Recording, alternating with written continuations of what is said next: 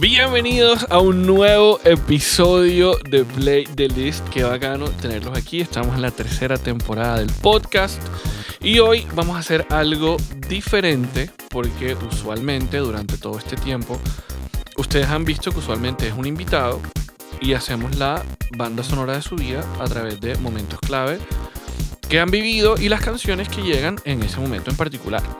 Hoy tengo aquí tres invitados. Ahora les cuento quiénes son, pero ¿por qué? Porque esto es un episodio dedicado a todos esos nuevos artistas, porque hoy les vamos a decir cómo tener éxito en la industria de la música. Ojo, no hay fórmula perfecta. Nosotros no venimos aquí, mejor dicho, de mesías a decirles, hey, esto es lo que necesitan para tener fama y plata en la industria de la música. Aquí esto no hay fórmula. Sin embargo, desde nuestra experiencia sí podemos contarles un poquito de cosas que pueden hacer para facilitar el camino y que vayan consiguiendo muchos fans y mucha audiencia en el camino. Pero bueno, sin más, primero les presento a Jorge Roa y Juana Min de Room. Ustedes saben que yo les doy shout out todo el tiempo porque han sido grandes aliados del podcast desde el principio. Y qué bacano que hoy ustedes puedan escuchar sus voces y su conocimiento de primera mano en el episodio, así que bienvenidos. Gracias, hombre, chévere estar por aquí, Wellex. Bueno, empecemos de una. Yo sí quiero preguntarles, además de que cuenten un poquito qué hacen y cuál ha sido su experiencia y que le cuenten un poquito de Room a la gente, recomienden una canción para un mood en particular. Ok, bueno, yo he estado escuchando últimamente, Juan hablándoles, una canción que se llama Let's Live, Vamos a Vivir, de un artista que se llama FKJ o French Kiwi Juice. Es de su último álbum que se llama Vincent, que así se llama él, salió en el 10 de junio, si no estoy mal. La canción se llama Let's Live y la recomiendo al máximo. No la puedo dejar de escuchar durante estos días. Y es para así como para un mood de chill, como para un mood de estar parchado, sabroso, ¿sí me entiendes?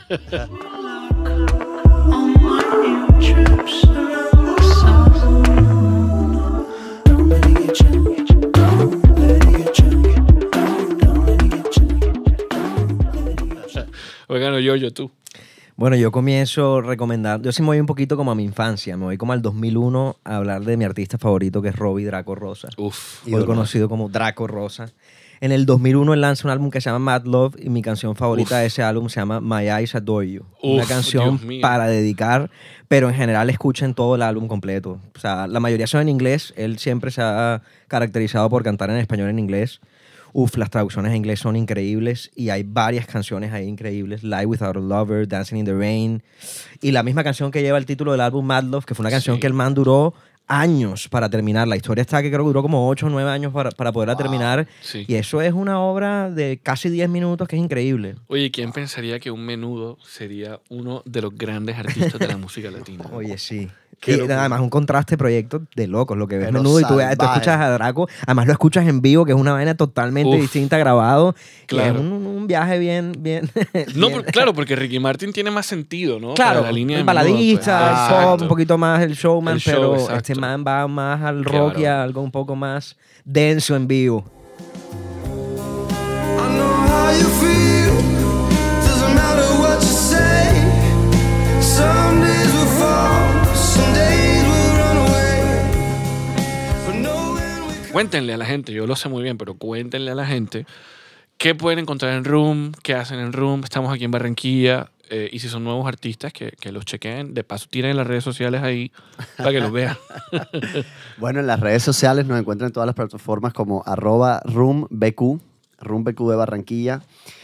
Y bueno, nos gusta decir que operamos bajo 3 departamentos distintos. Uno es el estudio de grabación y producción musical, que obviamente cualquier cosa que tenga que ver con grabación o producción de audio, jingles, diseños sonoros, canciones, grabación de voces o de cualquier instrumento, obviamente más que a la orden.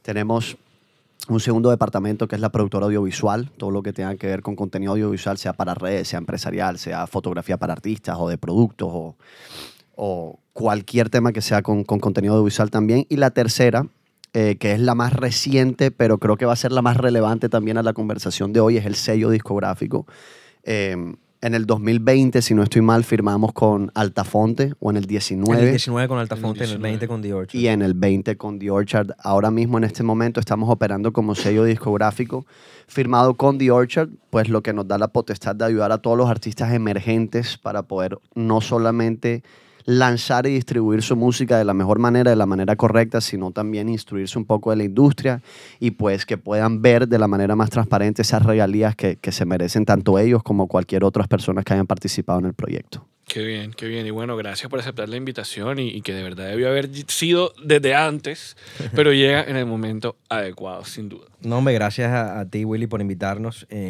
Algo muy curioso de nosotros es que Juan y yo somos ingenieros industriales.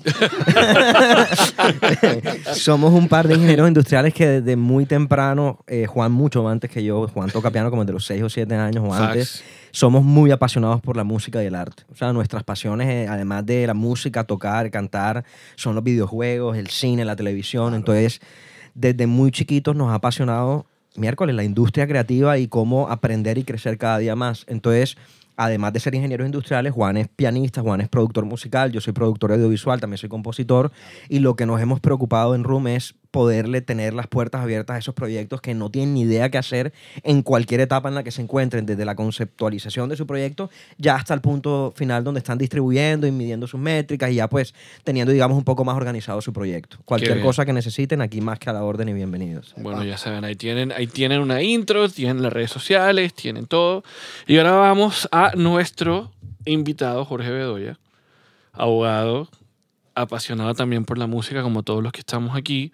Todo lo que tiene que ver con entretenimiento, el man es el que sabe, pero más bien que sea él que se presente. Bueno, primero de todo, Will, muchísimas gracias por la invitación. Estoy súper feliz de estar acá y aquí al lado, obviamente, de mi tocayo y del gran Juanchi en Room. Oye, que tiene podcast nuevo, haz la cuña. Oh, muchísimas gracias. Sí, tengo un podcast que va a salir pronto, se llama Ajá, Ey, el podcast, un lugar para relajarse y conocer gente a través de entrevistas con preguntas un poco cool fuera de lugar y claramente para hablar de temas totalmente random, pero bien bacano. Entonces, una de las cosas que les quería decir es, bueno, mi nombre es Jorge Bedoya, yo soy socio de iLaw Group Bedoya Bisbal, somos una firma de abogados que nos dedicamos a trabajar en la industria de entretenimiento interactivo y el entretenimiento tradicional también. Entonces, trabajamos muchísimo de la mano con artistas, con agregadores digitales, pero también trabajamos bastante en lo que tiene que ver con videojuegos, estudios de animación y tecnología. Y como dijo Will, soy un gran apasionado por la industria de entretenimiento y aparte de eso también pues tengo la oportunidad de enseñar en la Universidad del Norte, en la Facultad de Derecho, la clase de Derecho del Medio del Entretenimiento Interactivo y Derecho e Industria de la Música. Qué bien. ¿Y tu arroba de Instagram, por si acaso después de esto? Mi arroba en Instagram es @JorgeBedoyaC. Ahí lo tienen, ahí lo tienen. Yo creo que, bueno, después de esta intro, entremos en materia. Bueno, más bien... Ah, bueno, ¿y qué canción? ¿Qué canción? Ya iba a decir mi canción. Y antes iba a decir que me encanta esta metamorfosis de la gente que... O sea, yo sí no puedo decir como que... En verdad soy anestesiólogo. O sea, simplemente un día dije, no más. O sea, me encanta esa metamorfosis que puede llegar a ver. Sí, pero bueno, les quería hablar de una canción. Esta banda se llama Turnstile. La conocí en el año pasado, en el 2021, a través de, el disco Glow On que lo sacaron. Sacaron con eso como un cortometraje en el cual, digamos, tocaron como 4 canciones. Pero también una de las cosas que me llamó la atención fue que vinieron al Estereo Picnic y tiene gran energía. Se ha convertido esta canción de Turnstile, que se llama la banda, la canción se llama Mystery. Y se ha convertido en la banda sonora de llevar a mi hija al colegio todas las mañanas, la cantamos, es súper fuerte, es hardcore, pero tiene una gran energía, no es para nada, digamos, como que no es que te vaya a joder los oídos ni nada por el estilo, pero es buenísima, es divina y me acuerda de mi hija Sara que quiero mucho, entonces esa es la canción que quiero recomendar, es como algo muy entre nosotros que tenemos, entonces bacana, pídenla. Yes. Oye, qué bonito que los niños muy pequeños estén expuestos también a todo tipo de música, no solamente lo que suena aquí en Barranquilla. ¿Sabes qué me da risa? Que el mismo man que produjo este disco, se llama Michael Isondo, el man ha producido como de Jonas Brothers, entonces dije como que... Ajá. Ya entiendo por qué le da a los niños, o sea, como que ya entiendo por qué suena como tan pop de alguna manera un álbum que es de hardcore, ¿no? Entonces, pero es buenísimo, ¿no? Sí, escuchan este pedacito y imagínense a los Jonas Brothers en las manos de este productor.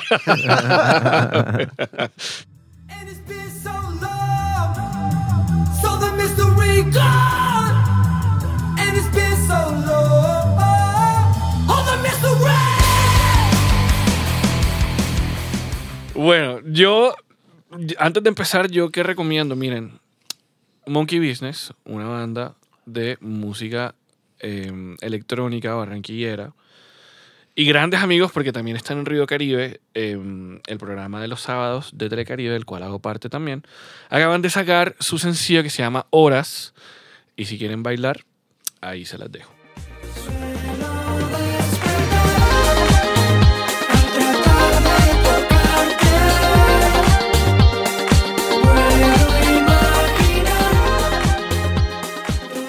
Ahora sí, señores, entrando en materia...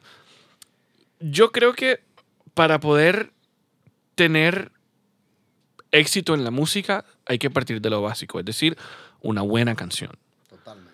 Si uno tiene, a mi parecer, si tú no tienes una canción, no hay nada que hacer, porque alrededor de este corte de 3 minutos, 5 minutos, o bueno, de TikTok de 15 segundos, se construye todo el mercadeo, el álbum, el EP... El universo del artista. Exactamente. Y además que si tienes una buena canción, no solamente... O sea, una buena canción no necesariamente tiene que ser exitosa, ¿no? Total. Hay canciones muy buenas que no llegan a los listados, pero que cada... O sea, para cada uno, para el concepto de cualquiera es muy buena. Pero sí siento que hay que tener al menos unas cosas clave al momento de tener una buena canción, ¿no? Totalmente de acuerdo. Por lo menos algo más que clave, algo claro. O sea... De pronto a veces pecamos en querer hacer lo mismo de que otra persona está haciendo o hacer una canción simplemente porque la escribí ya, y a veces vale la pena tomarse el tiempo de decir, miércoles, ¿quién soy yo y qué le voy a aportar yo a mi música? Y tomarse el tiempo de decir, ok, ¿cuál va a ser el producto que yo le voy a ofrecer a mi potencial y futura audiencia? Y decir, ok, cuando salgo con algo bueno, es algo bueno que se pensó, que fue un género que me influyeron ciertas referencias de mi pasado en mí, y yo quise adaptar eso a lo que estoy escuchando yo hoy en día, y esto es lo que yo le propongo al mundo. Y eso... La gente a veces se pasa por alto ese punto y dice, ya escribí una canción, vamos a sacar... A veces la mayoría de los casos, que uno no los puede culpar porque, o sea, son artistas y proyectos emergentes que tienen su canción y dicen, madre, ya quiero salir. Y aquí una de las recomendaciones más grandes que damos siempre es, hey, antes de salir, antes de abrir las puertas del proyecto, con las puertas cerradas, vamos a dar una mirada para adentro bien detallada y vamos a ver dentro de este océano rojo de 60,000 canciones al día que salen todos los días, que es esa locura. Hombre, ¿qué tengo yo y qué aporto yo que sea distinto, que tal vez sea un poco de mi identidad? Y siempre tratando de llegar a ese punto como que escucho un pedazo de una canción, digo, ese es él porque ahí tiene esto que lo identifica, que yo sé clarito qué es. Es como también saber administrar un poco esa llama indomable de la sensibilidad artística con la que llegan como que es que... Esto lo hice con unos acordes muy especiales. Total. Y lo estoy reflejando y tú dices como que la canción es igual todo el tiempo. Por favor, vamos a hacer... Y es obviamente saber manejarlo, ¿no? Porque es como que... Y esa es la magia, yo creo que del productor, ¿no? Sí. El productor es como que, hey, soy un gran administrador de recursos, déjame decir que cómo vamos a volver esa canción, esta gran canción, ¿ya? Pero también yo creo que el productor también funciona como un poco como un psicólogo. Como que te entiendo, estoy en la página contigo. 100%. Lavina, artista, productor, realmente yo creo que si hay que escoger una clave de éxito, para mí está ahí. Que el artista tenga un buen productor. No, y hablando de eso, para comenzar y para los que estén escuchando, solos, lastimosamente, no se puede. Total. Un artista, y más comenzando, y hablando de jóvenes que desde muy temprana edad, de los 14, 15 años, ya están entrando en la industria. Tú a los 14 años no te sabes ni producir, ni mercadear, ni grabar, ni necesitas un equipo de trabajo. Y una gran ficha clave es ese productor musical que te va a ayudar a aterrizar eso que tú quieres hacer y tienes en mente y materializarlo en ese producto final que va a ser tu música. Totalmente. Yo conozco un productor muy influyente en Colombia, no voy a mencionar quién es, pero él dice que una buena canción tiene que poderse tocar en piano o guitarra. A piano y voz. Tú dices que a piano y voz. O a guitarra y voz, correcto. Un acompañamiento y la voz. Exacto, sí. Exacto. Claro. Porque, pues para nadie es un secreto que hoy a todo le llaman música. A cualquier cosa le llaman música y está bien, todo es válido. Aquí en esta industria creo yo que no hay bueno ni malo, sino son experimentos y tú miras y hoy te funciona y después de pronto ya no. Pero sí es importante poder desnudar la canción. Sí. Y ver qué hay ahí, ¿no? ¿Cuál es la esencia de? Bueno, ahí te ayuda el compositor, porque no siempre el compositor es el productor. Entonces, el productor tiene una gran labor que es poder visionar cómo esa composición o lo que alcanzó a llegar de medio composición, cómo uno lo plasma ya todos los arreglos, pero lo que tú dijiste, o sea, el compositor tiene que por lo menos traer una base armónica o una melodía y una historia que contar que tú desnudo. Mierda, de pronto no es el producto que representa tu proyecto, pero desnudo funciona para transmitir y contar la historia que quieres con la canción. Exacto. Ya el productor lo que va a hacer es aterrizar y ligarlo a tu proyecto, y ya con eso ya es otro tema que es comercializarlo, venderlo, salir a tocar y armar la base. Bueno, otro universo, pero total. Hoy hay una... Para mí sí es una problemática, no es una situación, para mí es una problemática. Oigan, hay hits, pero no hay himnos. Musicalmente hablando, o sea, de canciones. Eso es un tema fuerte al que vamos a entrar, si nos vamos a entrar ahí ahora. Yo creo que es válido. Pero yo también creo que eso también refleja un poco la realidad de la industria. De acuerdo, o sea, total. Eso sí. Es lo que estábamos diciendo. 60.000 canciones al día suben. Simplemente es como ahogarse en el agua. ¿Sí me explico? Total. Es como que... No, pero no recuerdo qué tanto luché antes de morir ahogado, y es como que no, porque te estaban cayendo 60.000, ¿sí me explico? Encima no tuviste ni tiempo de procesarlo. Y yo creo que eso es lo difícil, de que pronto se está rescatando un poco esto con la cultura del vinilo, que es esa sensación, esa experiencia de volver a comprar un álbum, digamos, de reevaluarlo, de tratar de un poco como de analizarlo, de saborearlo y decir por qué hicieron esta canción, qué fue lo que pasó. Y yo creo que esa oportunidad nos está dando otra vez ese placer de volvernos a sumergir, a entender, a analizar. Y realmente la gente está esperando un poco más. O de hecho, estás comprando los discos que de verdad te importan. De acuerdo. Y darte esa lucha de volver a ese sistema análogo y de pronto como que gastarte el tiempo y estar ahí un ratico. Y la plata, porque no son baratos. Sí, porque son... Total. No, y no solamente el vinilo, sino el sistema para escuchar un vinilo apropiadamente. Sí, yo colecciono CDs todavía. ¿CDs o vinilos? Sí. No, CDs. Ay, ya, qué bien. La colección va como en 500 y pico de todo. Bacanísimo, lástima que ya no tienes dónde ponerlos. No, sí hay. No, yo el carro otra vez. Ni radio el carro, ni computadora. Ahorita vas a ver a Willy comprando un Pioneer para ponerlo así. Así, exacto. ¿Qué sigue Willy? Winamp en el computador. Oigan, mira la carcasa que tengo.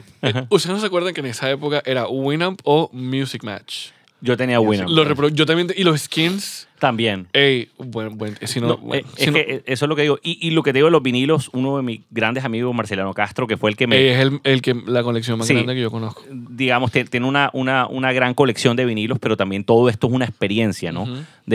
En el plan es, escoge un lado un disco que te guste y lo vamos a escuchar y hablamos del disco o hablamos de otras cosas, pero me refiero a la experiencia es totalmente distinta, pero estamos escuchando, de hecho, un disco completo en medio de una visita, digamos, con los drinks, con lo que sea, pero eso es algo que creo que no hacía yo desde hace muchísimo tiempo. Mucho tiempo. Y mira, yo en esa misma línea, yo creo que el último álbum que universalmente se está escuchando como álbum es el de Bad Bunny. Uh-huh. Y en una de las entrevistas... Sí, el de Un Verano Sin Ti. Y en una de las entrevistas que vi donde él explicaba como que lo importante que era para él el orden de las canciones y lo que significaban las canciones y todo el concepto del álbum desde la portada del disco, tú dices, hey, esto es lo que hace falta. Y no es difícil, es decir, eso es la manera tradicional de presentar un álbum, un LP... Que por lo que mencionabas ahorita de cómo se ha venido moviendo la industria, ha variado full. Mucho. Donde demasiado. Muchas canciones se pierden entre los lanzamientos de cada viernes, muchas canciones buenas. Que entre hecho, yo me acuerdo que a J Balvin en una entrevista le dijeron, oye, ¿qué opinas de esta canción que sacaste con Maluma? Qué pena que no fue un éxito. Y él dijo, no, para mí sí fue un éxito. Lo que pasa es que se perdió en medio de todos los lanzamientos que él y yo teníamos cada semana. Y es verdad. Claro. Pero bueno, volviendo a Bad Bunny, para los que no saben, él dice...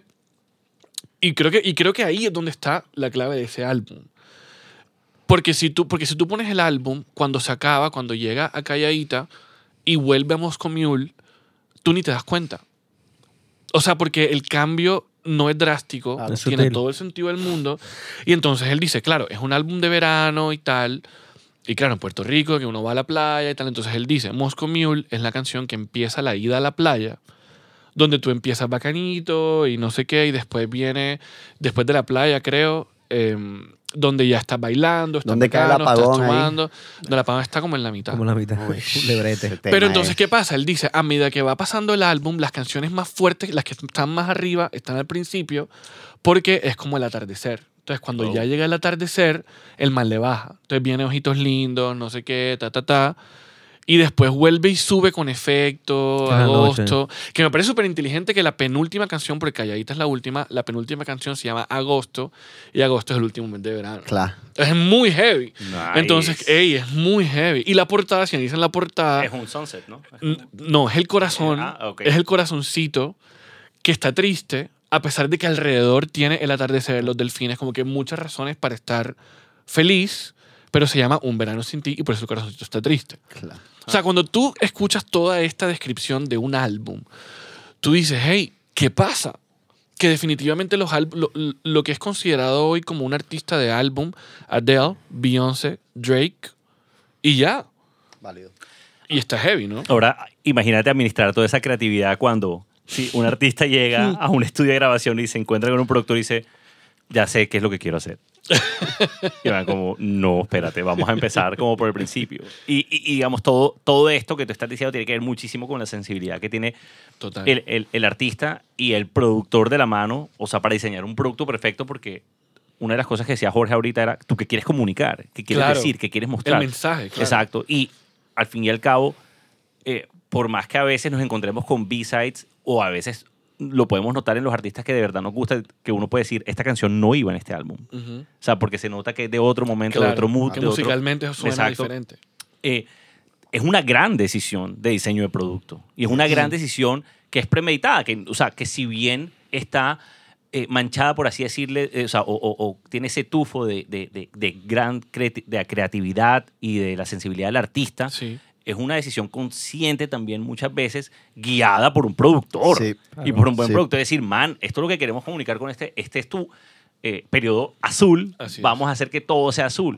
¿Ya? Y digamos que eso es algo que también necesitas un tercero y ese tercero siempre tiene que ser un productor. Y la gente le copia mucho a eso. O sea, como que la gente hoy... identifica muy fácil si tú en un video, por ejemplo, hablando visualmente, ¿no? Los videos de estas canciones, si tú en este video estás todo azul y después en el otro blanco y después y tal, estás disparando, o si haces como una bachata, un pop, un vallenato, una salsa, la gente dice, hey, le estás pegando a todo, pero no le estás pegando a nada. Entonces, y lastimosamente creo que eso es muy común. A mí se me vienen un par de artistas a la cabeza como cuando hablamos de eso. Pero bueno, creo que eso es una realidad. Pero... Yo creo que eso también es algo que plaga mucho. Hay muchos músicos y muchos artistas emergentes que son muy talentosos, que se pueden desenvolver en distintos géneros y les gustan distintos géneros. Y aquí hemos tenido el caso, se me viene a la cabeza por lo menos 5. Hay personas que llegan, nosotros siempre agendamos una visita cuando es un artista nuevo y bueno, ven al estudio sin compromiso, vamos a hablar de tu proyecto, a ver qué podemos hacer nosotros por ti, si es ideal que trabajemos juntos o no. Bueno... Y hay varios casos de personas que dicen, no, yo tengo esto que es como un rockcito, tengo esta otra que es como una balada, pero también tengo esta que es como un merenguito. Y o sea, y es una confluencia de géneros que el primer paso siempre es, hey, ok, bacanísimo esta versatilidad y este talento que tienes, pero de nuevo, vamos a cerrar las puertas, vamos a mirar para adentro y vamos a ver cómo te envisionas tú en una tarima. O sea, no podemos esperar que en un show de un artista emergente pases de un merengue a un rock a una balada. Si eres Bad Bunny, como lo hizo con Un Verano Sin Ti, haz lo que se te dé la gana. Y es el cuarto álbum, el tercer álbum. Es que eso también una mentira lo que ha logrado Bad Bunny. Además, también tú, o sea, una persona que está comenzando no puede pretender salir y empezar a amasar una audiencia con una imagen y un género. Así es. Y al segundo o tercer lanzamiento hacer otra cosa. ¿Sabes a quién le ha pasado eso? En mi concepto. A Cristina Aguilera le ha pasado eso. También es porque se apaga la carrera. Cuando ya pagas mucho tiempo, ya es otro viaje. Pero imagínate tú a alguien que no tienes ni plataforma ni audiencia. Es todavía más duro empezar a amasar una audiencia y perder los pocos. Y de aquí te escuchen. Y de aquí hay otro tema del que estábamos hablando ahorita de por qué tal vez ya no se ve tanto esto de sacar un álbum o escuchar un álbum completo.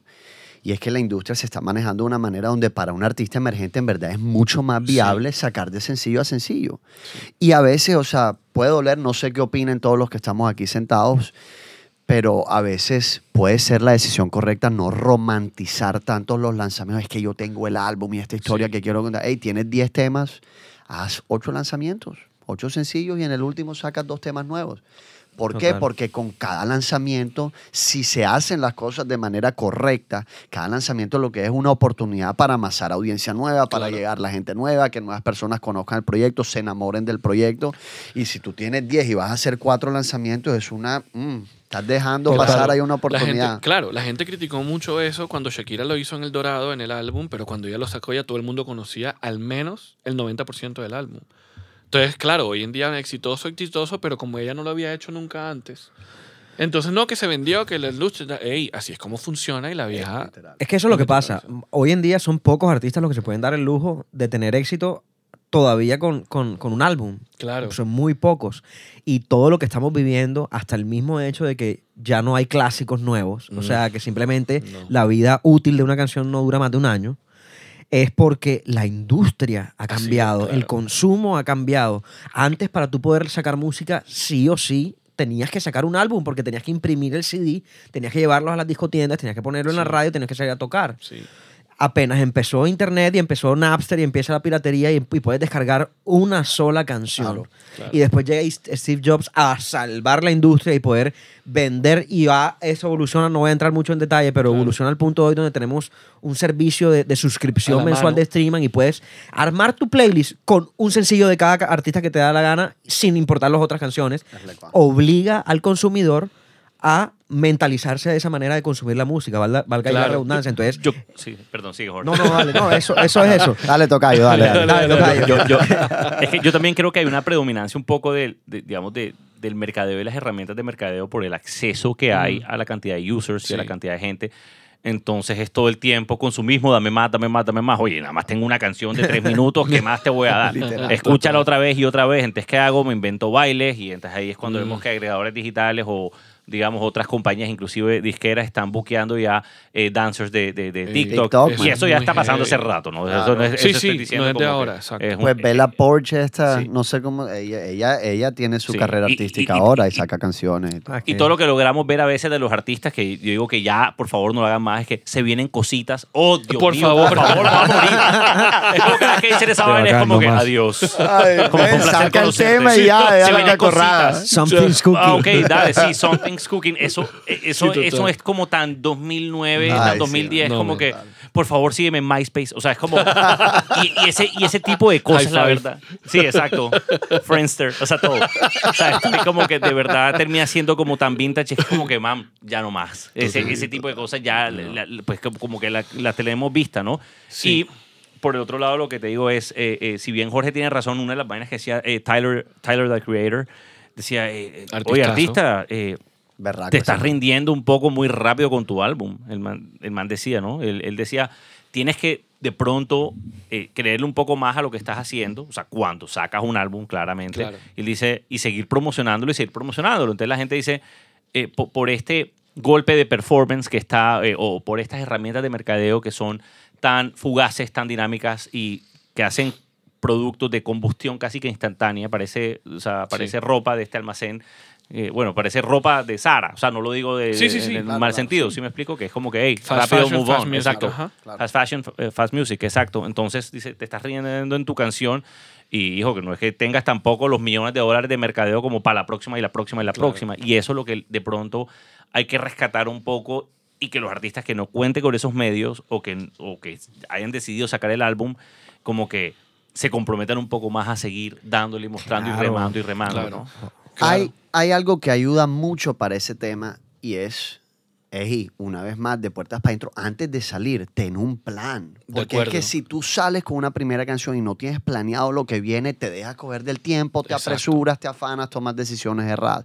Pero si tú antes de sacar la primera canción, que es como nosotros trabajamos aquí, yo sé que mi primera canción sale en julio de este año, la segunda va a salir en septiembre, la tercera en noviembre, la cuarta en enero, la quinta en marzo del próximo año, la sexta en abril, y en junio del próximo año sale el álbum. Ya yo tengo no tengo que tener todas las canciones listas. Claro. Tengo maquetas de las canciones. A medida que voy trayendo a los músicos, las voy grabando, voy postproduciendo, voy trabajando el marketing, todo. Voy trabajando una a una, pero antes de salir con la primera ya yo tengo todo listo y por lo menos las canciones están compuestas y maqueteadas. Claro. Que hay total. Una idea muy clara. Y más aún, eso te permite, hey, estamos componiendo 20, 25 canciones, vamos a elegir las 10 mejores para claro, el álbum. Total. No son las 10 primeras que salen, ¿sí me entiendes? A veces es un poquito más de tómate el tiempo antes sí. de salir. Eso es uno de los mejores consejos que podemos dar. Aprovecho que sí. Juan dice eso y retomo a uno de mis ídolos, que es Michael Jackson y Quincy Jones. Uf, el álbum más exitoso de la historia es Thriller. Sí. Es un álbum de menos de 15 canciones. ¿Cuántas canciones tiene? 16, 14, una cosa 12. Así. Bueno, Quincy Jones cuenta que pasaron casi 65, 70 canciones para poder llegar a esas. Y que cuando tenían las últimas canciones le preguntan a Michael y a un grupo más de los productores cuáles son la mitad más flojas. Y cuando las escogen, Quincy las saca. Sácalo. Entran nuevas, a seguir componiendo, a seguir buscando claro. compositores, a seguir organizando. Entonces, hey, no saques tu primera canción. Eso es lo único que yo quiero que la gente... Total. Tenemos un amigo en común que el otro día me mostró lo nuevo y le dije, por favor, que no se parezca a lo primero que sacaste. De bacán. Ah, ya. Quiero que sepan que el artista independiente en mí está llorando. Pendejo. Oye, bueno, entonces, está la canción, está el material, está el plan. ¿Cómo se registra todo eso? Bueno, hay unas cosas que hay que tener en cuenta. Una de las recomendaciones, digamos, cada país tiene una entidad administrativa encargada, digamos, de no solamente la defensa, sino de la promoción y la protección de los derechos de autor. En Colombia es la Dirección Nacional de Derechos de Autor y hay una manera gratuita, que es una de las cosas, una de las grandes ventajas que tenemos en Colombia, de registrar, digamos, tanto la obra musical como tal, como el fonograma, que es la grabación donde queda, digamos, consignada. Ahora, la protección realmente no es que nazca a partir del registro. Eso es algo que es importante tener en cuenta en materia de derechos de autor. La protección siempre va a nacer desde el momento de la creación de la obra, desde que se plasma en un soporte material, desde que nace a la vida, desde que deja de ser una idea, ¿okay? Deja de existir nada más en tu cabeza. Claro. Y en ese momento nace esa protección. Digamos, porque es lo importante... El registro lo que nos ayuda es un poco a estandarizar procesos. Y como estamos hablando ahorita, digamos, de esa... approach profesional de trabajar con un productor, de construir una canción, de tener un plan. Esto lo que nos ayuda es a tener, digamos, todos nuestros patos en línea, traduciendo dichos. Sí, entonces, digamos, a empezar a tener un orden que nos va a ayudar más tarde, en el día, digamos, de mañana, que queramos buscar regalías o, digamos, queramos sacar esa canción. Nos va a dar la certeza, digamos, de que somos los titulares, de que la podemos explotar, de la que la podemos licenciar o de la que la podemos ceder, si es el caso, para su explotación futura. Claro. ¿Ya? Entonces, eso es una manera. De hecho, es un requisito, digamos, que te exigen también la gran mayoría de entidades de gestión colectiva, por ejemplo, que en Colombia es AICO, ACIMPRO, en Estados Unidos está ASCAP, y te piden, digamos, también esos registros muchas veces. También para iniciar una acción legal, un litigio, te piden el registro. Ahora, nuevamente, la protección no nace con el registro. En los derechos de autor no funciona así, en las obras artísticas y literarias no funciona así, pero sí es algo bueno que nos ayuda, digamos, a estandarizar en temas de protección, en temas de organización y en temas de futura explotación de la obra como tal, ¿no? Es lo que va a dar buena fe y cierto tipo de legitimidad en el momento de celebrar cualquier tipo de contrato alrededor de una canción. Yo en una de mis clases de un certificate que hice de Music Business con Yellow Brick y Billboard, les recomendaban a los artistas, yo no soy artista, pero pues claramente me tocó ver todo esto, que tuvieran, al momento de componer, hablando de lo que tú decías ahorita, que no solamente en el registro, sino en todo el proceso antes de eso, que tuvieran como una hoja donde en el momento de trabajar con el equipo se pusieran porcentajes. El split sheet. Exacto, el split sheet. Que se llama un split sheet. Exactamente. O sea, eso, en un estudio de grabación, al igual que el papel higiénico, no debe faltar. Literal. O sea, son las dos cosas más necesarias hechas de papel que necesitas. Realmente porque lamentablemente, y y digamos por el tipo de disciplina, los artistas suelen ser un poco informales, ¿no? Totalmente. Y si yo trabajo con Juanchi o con Jorge y digo, qué buena idea tuviste, me gusta mucho, trabajamos muy de la mano, hombre, que decidamos de una vez cómo van a ser los porcentajes. Exacto. Si lo que estamos realmente es armando una gran obra entre los dos. Total. ¿Ya? Uh-huh. Y eso, digamos, ayuda un poco, o sea, primero que todo motiva, segundo que todo organiza. Total. ¿Ya? Y deja porcentaje, cuáles son los porcentajes que esperamos un poco de la sección que llaman el writing de la obra. Sí. ¿Ya? Epa, y bueno, también te ayuda a evitar problemas futuros, porque cuando no hay dinero es mucho más fácil hablar de todo esto, pero si estos porcentajes no se han cuadrado desde el inicio y esa canción sale y pega y hay una cantidad de dinero asociada a ella, se pueden llegar a presentar ciertos problemas que mejor evitar, mejor evadir y mejor dejar eso claro desde el comienzo. Total. El caso más reciente fue esa faera de Bad Bunny, volviendo a hablar de él. Bueno, pero es porque ahí hay... O sea, tienen como cuántos samples. Como es que eso iba a decir, es por el problema de un sample realmente. Claro. Que ahí fue donde se originó todo el problema. Y ese es otro animal. Tengo entendido que perdieron toda la monetización de la canción. Sí. No, pero pues porque hay como una acción preemptiva, por así decirlo, que mientras que se resuelve, digamos, empiezan a congelar todas las regalías. El álbum estaba disponible y la canción no. Sí. Uy, qué fuerte. Y después de unos días, ya cuando lograron resolver con Missy Elliott, que era el asunto, volvió a estar disponible. Pero quiero que sepan que esto es algo que pasa bastante, ¿no? O sea, que muchas veces los productores... El clear, eso le llama el clear. Que clearance, exacto. El clearance de samples muchas veces no... O sea, no es cuestión que el artista dice como que eso de los Beatles como que me gusta, vamos a meterlo, ¿no? Uh-huh. O sea, que a veces es una falta logística dentro de toda la organización, especialmente uno de mis grandes amigos, del derecho y de la música, es Santiago San Miguel, que es abogado también.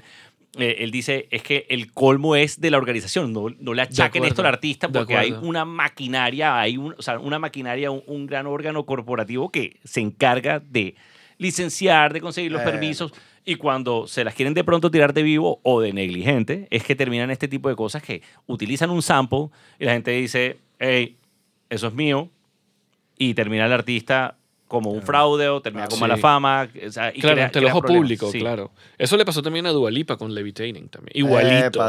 No tenía ni idea, sale la canción y es como que eso se parece a algo que yo hice y ahí va. Igualito. Sí. Pero eso, mismo todo, esa es otra discusión súper interesante, Will, porque hay como tres quejas distintas de Levitating. O sea, sí, son varias, no es una sola. Hay tres quejas distintas de Levitating, incluso una de Miguel Bosé. Sí, hay una que con Don Diablo, no sé qué, no. Una canción que decía como que, hey, o sea, se parece, no, sino que dice, hey, me recuerda, pero... Es como, sí, no, esta novia como la... Tanto, sí, yo como que, bueno, es Miguel Bosé, o sea, si el man siente que se parece, pues déjenlo. Pero la que perdió el primer trial sí es igualita, es exactamente la misma. Es la misma armonía, es lo mismo todo, los mismos cortes y todo. La CRG.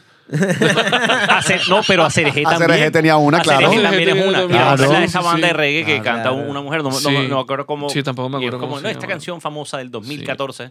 Y es como que... Entonces, por eso, pero eso pasa. Y al final lo que te digo es que hay abogados, y no lo digo en el mal sentido de la palabra, que dicen que se vuelven lo que llaman en la industria patent trolls. Uh-huh. Y terminan es como que tomando estos claims, tomando estas quejas, estas demandas, estas acciones y diciendo, hey, te voy a demandar y voy para adelante. Claro. ¿Sí me explico? Y, o sea, voy para adelante. Para lograr un settlement. Y no, pero eso es cuando la canción es muy grande, exacto, yo creo. Es por eso. Sí, o depende de quién la escuche, pero Ed Sheeran es el papá de los settlements y no porque haya perdido, o sea, no porque él haga cosas ilegales. Exacto. Hasta la última que le pasó con... Vaina of You, ¿cómo se llama? Shape of You. Shape of You. Duró un año y pico en que él dijo, no, ya estoy mamado, me están sacando plata todo el tiempo. Y lo demandaron porque no, esta se parece, Shape of You se parece a no sé qué canción. Uh-huh. Y él dijo, hey, llevaba como 3 settlements, o sea, 3 arreglos, 3 conciliaciones, qué en mal, las que termina pagando. Él dijo, hey, yo no me estoy copiando de nadie. No, ¿y sabes qué hizo a raíz de eso? ¿Qué? El man documenta absolutamente todo el tiempo en el estudio. Sí. Y eso es lo que ha pasado en los juicios y vainas. El man llega con el tape y dice, aquí está el momento donde salió. Claro, es heavy. Incluso hay un documental de Sheeran, no me acuerdo dónde me lo vi, pero ese man está documentando todo. Desde hace... Sí, no, pero desde que él no era nadie. Tiene como un primo que es una persona muy cercana al que va con una cámara Peter a todos Sheeran, lados. Sí. Ven acá, yo no sé, yo también creo que ya después de tantos años de música pop, donde en verdad las armonías y las melodías, hey, dentro del pop no hay mucho. O sea, yo creo que debe haber una cantidad finita de melodías y armonías pop. Y hombre, a medida que pasen los años, simplemente van a haber más y más canciones que se van a aparecer entre ellas. ¿Sí me entiendes? O sea, lo que pasa es que no es que exista una fórmula como tal, pero ya sabemos que hay ritmos que simplemente... que quedan y la gente conecta, claro. Sí, hay un video en YouTube que se llama... ahora no me acuerdo, pero... habla de los 4 acordes que más se utilizan en la música. 4-chord song. Sí. Entonces, es un grupo como de stand-up comedy, pero musical. Flight of the Conchords. No es Flight of the Conchords, pero ellos hablan de, dicen, hey, ¿sabes por qué no somos exitosos? Porque no hemos hecho una canción de 4 acordes. Y utilizan siempre los mismos 4 acordes. Y entonces muestran la cantidad de canciones que tienen los 4 acordes. Los mismos 4 acordes. Esa es Flight of the Conchords. No, pero no es Flight of the Conchords. Okay. Son tres manes y hacen Forever Young. O sea, te hacen todas las canciones que se parecen. Yeah. No es Flight of the Conchords. Tienes toda la razón. Yeah. Tienes toda la razón. Pero eso no tendrá que ver como con alguna vaina como sensorial. Es la armonía. Son las armonías. Son las armonías que utilizan en el pop también. Es que son armonías que vienen de la música clásica. Cuando tú venías allá, empezabas en el primer grado, pasabas al cuarto para modular, volvías al primero y hay ciertas armonías que las vienes escuchando hace 500 años. Tú las traduces al pop hoy en día, 1, 6, 4, 5 y ahí sacas infinitas canciones. Le cambias la tonalidad, le cambias el tempo, le cambias los acentos, pero al final del día estás haciendo algo muy similar. Pero igual por eso es lo más popular, ¿sí me explico? Porque también hay música que es totalmente distinta y no necesariamente tiene lo mismo, ¿no? Exacto. O sea, por ejemplo, si tú escuchas metal, realmente te das cuenta que...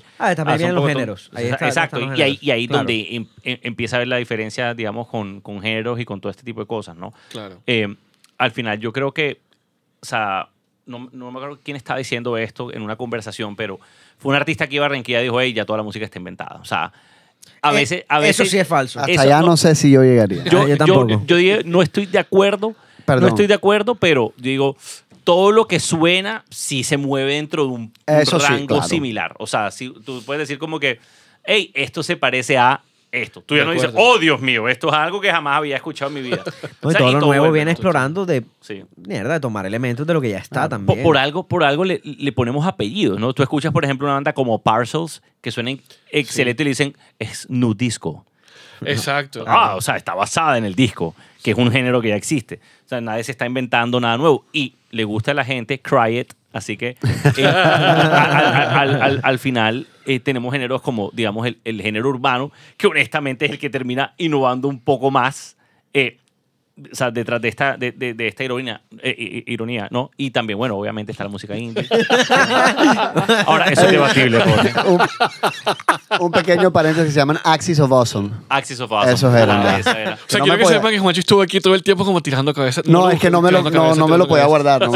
Yo siempre lo pongo en la clase. Oigan, muy bueno. Estamos hablando a los artistas emergentes, entonces, de toda esta paja que estamos hablando, 3 cosas muy importantes que tienen que tener en cuenta. 1, por favor, registren sus obras. Sí. Ey, ya Jorge nos está explicando que en DNDA, la Dirección Nacional de Derechos de Autor, es totalmente gratis. Lo único que necesitas es una partitura y la información de la composición. Ahí entran y van a darse cuenta qué es lo que necesitan. 2, hablen la plata antes. Siempre en las mesas claras.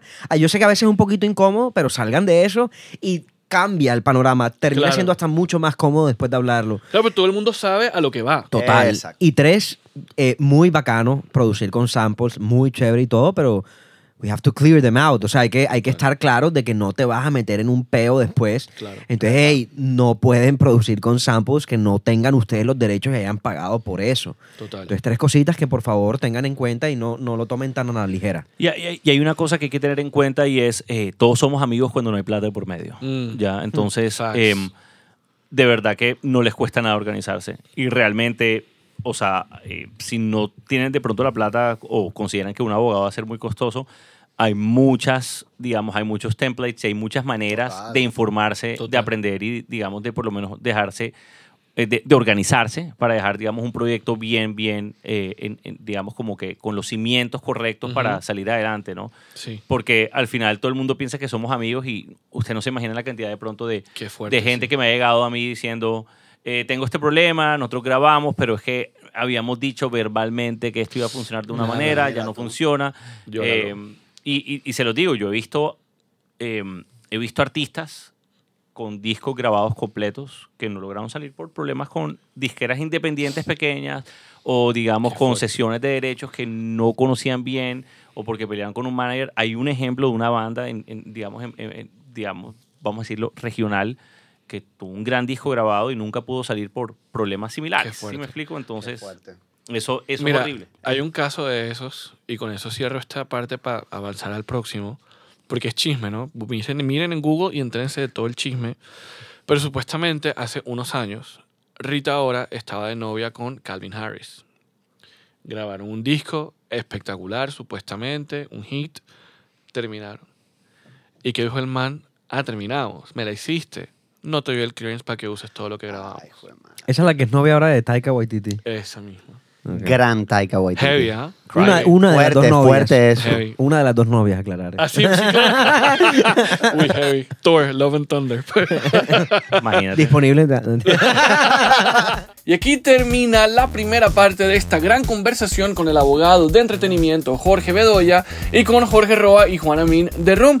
En esta primera parte les contamos qué hacer una vez se tiene una canción, cómo funciona el split sheet al momento de componer y otras cositas más. Y en la segunda parte no se pueden perder esta charla sobre regalías, distribución y marketing en redes sociales. Así que ya saben, por aquí los esperamos. Esto es Play The List. Yo soy Wills. Síganos en redes sociales como @PlayTheList con DA intermedia y a mí como @TheWills con _ intermedio. THE_WILLZ. Así que nos vemos. Adiós.